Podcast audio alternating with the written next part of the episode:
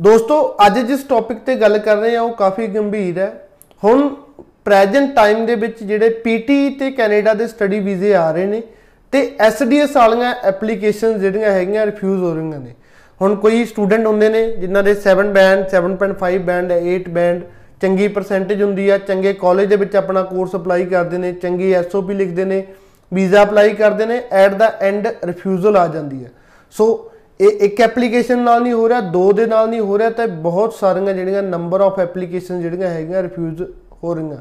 ਜੋ high commission ਨੇ ਜੋ ਡਾਟਾ ਸ਼ੇਅਰ ਕੀਤਾ ਪ੍ਰੈਜ਼ੈਂਟ ਟਾਈਮ ਦੇ ਵਿੱਚ 58% ਜਿਹੜੀਆਂ ਸਟੱਡੀ ਵੀਜ਼ੇ ਦੀਆਂ ਐਪਲੀਕੇਸ਼ਨ ਜਿਹੜੀਆਂ ਸਟੂਡੈਂਟ ਡਾਇਰੈਕਟ ਸਟ੍ਰੀਮ ਦੇ ਵਿੱਚ ਹਨ, ਉਹ ਰਿਫਿਊਜ਼ ਹੋ ਰਹੀਆਂ ਨੇ। ਸੋ ਇਹੀ ਰੀਜ਼ਨ ਹੈ, ਇਸ ਦੇ ਬਾਰੇ ਅੱਜ ਗੱਲ ਕਰਾਂਗੇ, ਕਿਉਂ ਹੋ ਰਿਹਾ। ਐਕਚੁਅਲ ਇਹ ਚੀਜ਼ ਨੂੰ ਅਗਰ ਆਪਾਂ ਸਟਾਰਟ ਕਰੀਏ, ਇਹਨੂੰ ਸਟਾਰਟਿੰਗ ਤੋਂ ਦੇਖਣਾ ਪਏਗਾ। ਪਹਿਲਾਂ ਵੀ ਕਾਫੀ ਇਸ ਦੇ ਬਾਰੇ ਦੱਸ ਚੁੱਕੇ ਹਾਂ, ਦੁਬਾਰਾ ਫੇਰ ਦੱਸਣਾ ਪਏਗਾ ਕਿਉਂਕਿ ਟੌਪਿਕ ਦੇ ਨਾਲ ਇਹ ਚੀਜ਼ ਰਿਲੇਟ ਕਰਦੀ ਹੈ। ਸੋ ਜਦੋਂ ਐਸਡੀਐਸ ਪ੍ਰੋਗਰਾਮ ਜੂਨ 2018 ਦੇ ਵਿੱਚ ਆਇਆ ਸੀ ਐਸਡੀਐਸ ਦੀ ਰਿਕੁਆਇਰਮੈਂਟ ਹੀ ਰੱਖੀ ਗਈ ਸੀ 6 ਸੀ ਚੋਬਰੋ 6 ਬੈਂਡ ਕਿਸੇ DLI college the offer letter 1 year fee 1 year GIC and medical ਇਹ ਪੰਜ ਕੰਡੀਸ਼ਨ ਜਿਹੜਾ ਸਟੂਡੈਂਟ ਪੂਰਾ ਕਰਦਾ, ਉਹ ਸਟੂਡੈਂਟ ਡਾਇਰੈਕਟ ਸਟ੍ਰੀਮ ਪ੍ਰੋਗਰਾਮ ਦੇ ਵਿੱਚ ਐਲੀਜੀਬਲ ਹੁੰਦਾ ਸੀ। ਸਟੂਡੈਂਟ ਡਾਇਰੈਕਟ ਸਟ੍ਰੀਮ ਦਾ ਮਤਲਬ ਸੀਗਾ ਵੀ ਅਸੀਂ ਤੁਹਾਡਾ ਵੀਜ਼ਾ ਜਲਦੀ ਦੇਵਾਂਗੇ, ਤੁਹਾਨੂੰ ਡਾਕੂਮੈਂਟੇਸ਼ਨ ਬਹੁਤ ਘੱਟ ਚਾਹੀਦੇ ਨੇ।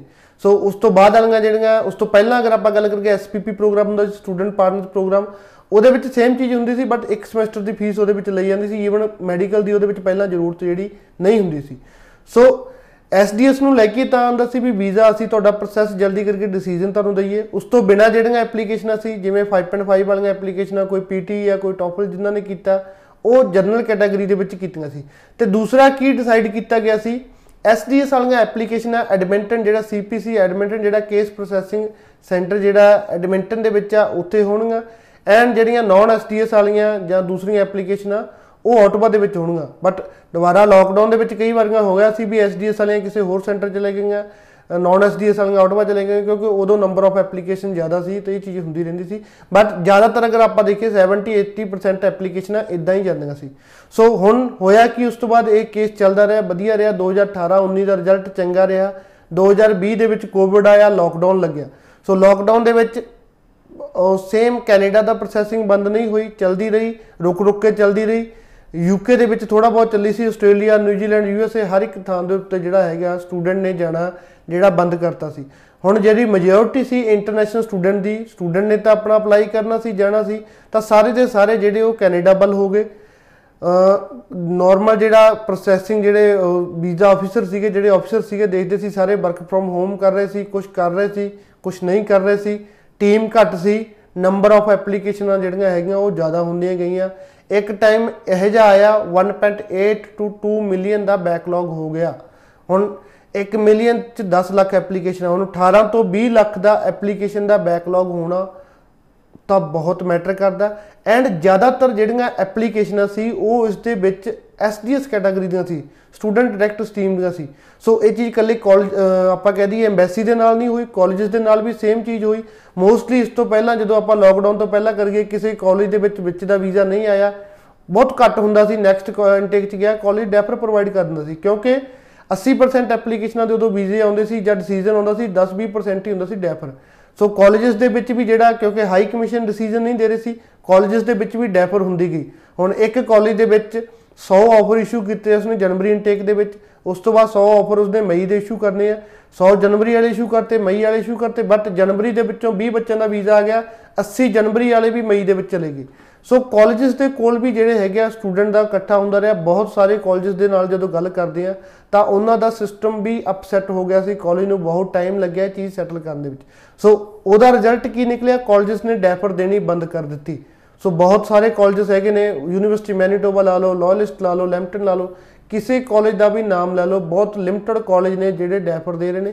ਕਾਲਜ ਆਪਸ਼ਨ ਕੀ ਦੇ ਰਿਹਾ ਵੀ ਜਾਂ ਤਾਂ ਸਟੱਡੀ ਸਟਾਰਟ ਕਰੋ ਜਾਂ ਆਪਣੀ ਫੀਸ ਰਿਫੰਡ ਲਓ। ਫੀਸ ਰਿਫੰਡ ਲੈ ਕੇ ਦੁਬਾਰਾ ਨਵਾਂ ਆਫਰ ਅਪਲਾਈ ਕਰੋ, ਦੁਬਾਰਾ ਫੀਸ ਭਰੋ। ਹੁਣ ਬਿਨਾ ਵੀਜ਼ੇ ਤੋਂ ਕਲਾਸਿਸ ਸਟਾਰਟ ਕਰਨੀਆਂ ਬਹੁਤ ਰਿਸਕੀ ਹੁੰਦਾ। ਨਹੀਂ ਲੈਣਾ ਚਾਹੀਦਾ, ਇਹ ਜਿਹਾ ਰਿਸਕ ਬਹੁਤ ਘੱਟ ਚਾਂਸ ਦੇ ਵਿੱਚ ਹੈ। ਇਨ ਕੇਸ ਕਈ ਕਾਲਜ ਆਫਰ ਕਰਦੇ ਵੀ ਕਲਾਸਾਂ ਸਟਾਰਟ ਕਰੋ ਰਿਫਿਊਜ਼ ਹੋਗਾ ਟੋਟਲ ਫੀਸ ਰਿਫੰਡ ਹੋ ਜੂ ਕਲਾਸਾਂ ਸਟਾਰਟ ਕਰ ਲਓ। ਬਟ ਅਦਰਵਾਈਜ਼ ਨਹੀਂ। ਸੋ ਬੱਚੇ ਕੀ ਕਰ ਰਹੇ ਸੀ? ਸੇਮ ਕਾਲਜ ਦੇ ਵਿੱਚੋਂ ਰਿਫੰਡ ਲੈਂਦੇ ਫੀਸ ਆਉਂਦੀ ਹੈ, ਦੁਬਾਰਾ ਨਵੇਂ ਇਨਟੇਕ ਦਾ ਆਫਰ ਅਪਲਾਈ ਕਰਦੇ, ਦੁਬਾਰਾ ਫੀਸ ਭਰੋ। ਵੀ ਐਟ ਦਾ ਐਂਡ ਜਿਹੜੀ ਸਟਰਗਲ ਹੈ, ਉਹ ਸਟੂਡੈਂਟ ਨੂੰ ਵੀ ਕਰਨੀ ਪਈ ਤੇ ਉਨੀ ਹੀ ਸਟਰਗਲ ਜਿਹੜੀ ਕੰਸਲਟੈਂਟ ਨੂੰ ਵੀ ਨਾਲ ਕਰਨੀ ਪਈ। ਇੱਕ ਐਪਲੀਕੇਸ਼ਨ ਨੂੰ ਤਿੰਨ ਤਿੰਨ ਵਾਰੀ ਅਪਲਾਈ ਕਰਨਾ ਹੀ ਹੁੰਦਾ। ਜਦੋਂ ਇੱਕ ਐਪਲੀਕੇਸ਼ਨ ਡੈਫਰ ਹੁੰਦੀ ਹੈ ਤਾਂ ਇੱਕ ਸਿੰਪਲ ਵਰਡ ਕਹਿ ਦਿੱਤਾ ਜਾਂਦਾ ਵੀ ਡੈਫਰ ਹੋ ਗਿਆ। ਬਸ ਫਿਰ ਨਵਾਂ ਆਫਰ ਆਉਂਦਾ, ਦੁਬਾਰਾ ਨਵੇਂ ਫਾਰਮ ਫਿਲ ਹੁੰਦੇ ਆ ਥਰੂ ਵੈਬ ਫਾਰਮ ਉਹਨੂੰ ਅਪਡੇਟ ਕਰੀਦਾ। ਮਤਲਬ ਕਿ ਇੱਕ ਐਪਲੀਕੇਸ਼ਨ ਨੂੰ ਦੁਬਾਰਾ ਆਪਾਂ ਲਾਂਚ ਕਰਤੀ। ਸੋ ਸਾਰੀ ਦਾ ਸਾਰੀ ਐਪਲੀਕੇਸ਼ਨ ਕੀ ਪਹਿਲਾ ਹੋ ਗਿਆ? ਬੈਕਲੌਗ ਸੀ ਐਪਲੀਕੇਸ਼ਨ ਆਟੋਮਾ ਦੇ ਵਿੱਚ ਸੌਰੀ ਐਡਮਿੰਟਨ ਦੇ ਵਿੱਚ ਇਕੱਠੀ ਹੁੰਦੀ ਗਈ। ਉਸ ਤੋਂ ਬਾਅਦ ਜਿਹੜੀ ਦੂਸਰੀ ਚੀਜ਼ ਹੈਗੀ ਆ, ਉਹ ਸੀ ਸੁਨੁਕ ਸੌਫਟਵੇਅਰ ਹਾਈ ਕਮਿਸ਼ਨ ਦੇ ਵਿੱਚ ਬਹੁਤ ਇਹ ਸੀ ਕੈਨੇਡਾ ਦੇ ਵਿੱਚ ਵੀ ਜਿਹੜੀ ਜੇਆਰ ਦੇ ਵਿੱਚ ਦੇਖੀਏ ਤਾਂ ਇਹ ਬਹੁਤ ਚੀਜ਼ ਹੋ ਰਹੀ ਆ ਵੀ ਜਿਹੜੀ ਡਿਸੀਜਨ ਲੈ ਰਹੇ ਆ, ਉਹ ਕੰਪਿਊਟਰ ਲੈ ਰਿਹਾ ਵੀਜ਼ਾ ਆਫੀਸਰ ਨਹੀਂ ਲੈ ਰਹੇ। ਇੱਕ ਸੋਨੁਕ ਨੇਮਡ ਸੌਫਟਵੇਅਰ ਹੈ ਪਹਿਲਾਂ AI ਸੀ, ਬਾਅਦ ਵਿੱਚ ਸੋਨੁਕ ਆਇਆ। ਉਹ ਇੱਕ ਐਕਸਲ ਸ਼ੀਟ ਬੇਸਡ ਸੌਫਟਵੇਅਰ ਹੈ ਜੋ ਵੀਜ਼ਾ ਅਫਸਰ ਮੋਸਟਲੀ ਡਿਸੀਜਨ ਵੇਲੇ ਯੂਜ਼ ਕਰਦੇ ਨੇ ਉਸ ਦੇ ਵਿੱਚ ਇੱਕ ਟਾਈਮ ਤੇ ਨੰਬਰ ਆਫ ਐਪਲੀਕੇਸ਼ਨ ਨੂੰ ਉਹ ਚੈੱਕ ਕਰ ਸਕਦੇ ਨੇ, ਪੁਰਾਣੀਆਂ ਕਿਸੇ ਦੀਆਂ GCMS ਨੋਟਸ ਨੂੰ ਚੈੱਕ ਕਰਕੇ ਡਿਸੀਜਨ ਲੈ ਸਕਦੇ ਨੇ ਸੋ ਡਿਸੀਜਨ ਵੀ ਤਿਆਰ ਕਰਦਾ, ਨਾਲ ਨੋਟਸ ਵੀ ਤਿਆਰ ਕਰਦਾ। ਸੋ ਕਿਤੇ ਨਾ ਕਿਤੇ ਜਿਹੜੀ ਰਿਫਿਊਜ਼ਲ ਰੇਟ ਹੈ, ਜਿਹੜੀ ਪ੍ਰੈਜ਼ੈਂਟ ਟਾਈਮ ਦੇ ਵਿੱਚ, ਜਿਹੜੀ ਕਿ 2000 ਆਪਾਂ ਕਹਿ ਦਈਏ 18 ਦੇ ਵਿੱਚ 30% ਸੀ ਜਾਂ 32% ਸੀ, ਅੱਜ ਦੀ ਡੇਟ ਦੇ ਵਿੱਚ ਜਿਹੜੀ ਰਿਫਿਊਜ਼ਲ ਰੇਟ ਹੈ, ਉਹ 58 ਤੋਂ 60% ਹੋ ਗਈ। ਹੁਣ 100 ਦੇ ਵਿੱਚੋਂ 58 ਤੋਂ 60 ਐਪਲੀਕੇਸ਼ਨਾਂ ਜਿਹੜੀਆਂ ਰਿਫਿਊਜ਼ ਹੋ ਰਹੀਆਂ। ਰਿਫਿਊਜ਼ਲ ਦਾ ਰੀਜ਼ਨ ਕੀ ਹੈ? ਬੈਕਲੌਗ ਜ਼ਿਆਦਾ ਸੀ। ਬੈਕਲੌਗ ਨੂੰ ਹਾਈ ਕਮਿਸ਼ਨ ਨੇ ਖਤਮ ਕਰਨਾ ਸੀ ਕਿਸੇ ਕਿਸੇ ਤਰੀਕੇ ਨਾਲ, ਕਿਉਂਕਿ ਇੰਨਾ ਟਾਈਮ ਲੰਮਾ ਬੈਕਲੌਗ ਨਹੀਂ ਲਿਆ ਸਕਦੇ।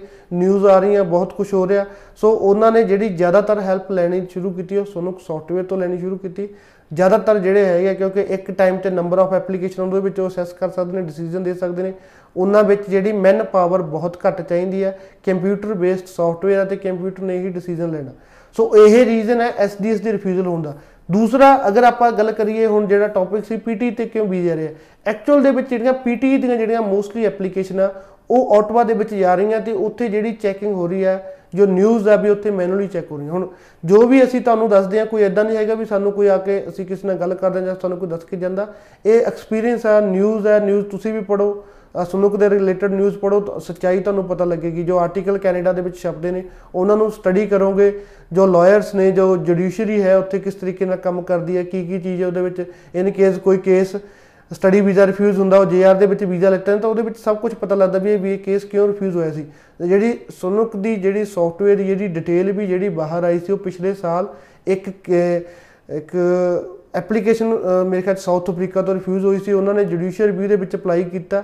ਜੁਡੀਸ਼ੀਅਲ ਰਿਵਿਊ ਦੇ ਵਿੱਚ ਜਦੋਂ ਅਪਲਾਈ ਕੀਤਾ ਤਾਂ ਉੱਥੇ ਜਾ ਕੇ ਇਹ ਡਿਟੇਲ ਬਾਹਰ ਨਿਕਲੀ ਸੀ, ਜਿਹੜਾ ਉਹਦਾ ਡਿਸੀਜਨ ਸੀ, ਉਹ ਸੁਨੁਕ ਸੌਫਟਵੇਅਰ ਦੁਆਰਾ ਜਿਹੜਾ ਲੈਤਾ ਗਿਆ ਸੀਗਾ।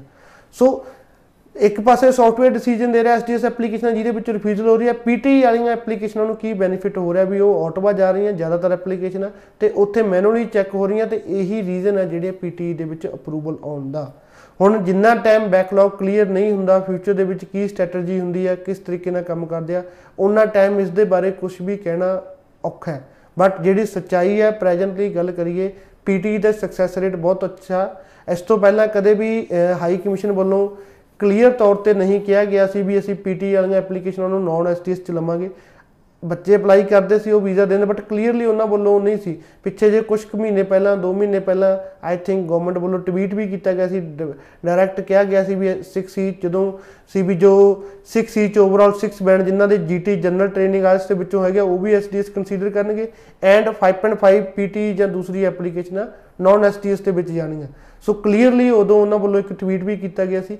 ਇਹੀ ਰੀਜ਼ਨ ਹੈ ਜਿਹੜੇ ਪੀਟੀ ਵਾਲੇ ਸਟੂਡੈਂਟਾਂ ਨੂੰ ਕਿਤੇ ਨਾ ਕਿਤੇ ਵੀਜ਼ੇ ਦੇ ਵਿੱਚ ਬੈਨੀਫਿਟ ਮਿਲ ਰਿਹਾ ਤੇ ਐਸਡੀਐਸ ਵਾਲੀਆਂ ਐਪਲੀਕੇਸ਼ਨਾਂ ਦਾ ਕੋਈ ਨੁਕਸਾਨ ਹੋ ਰਿਹਾ।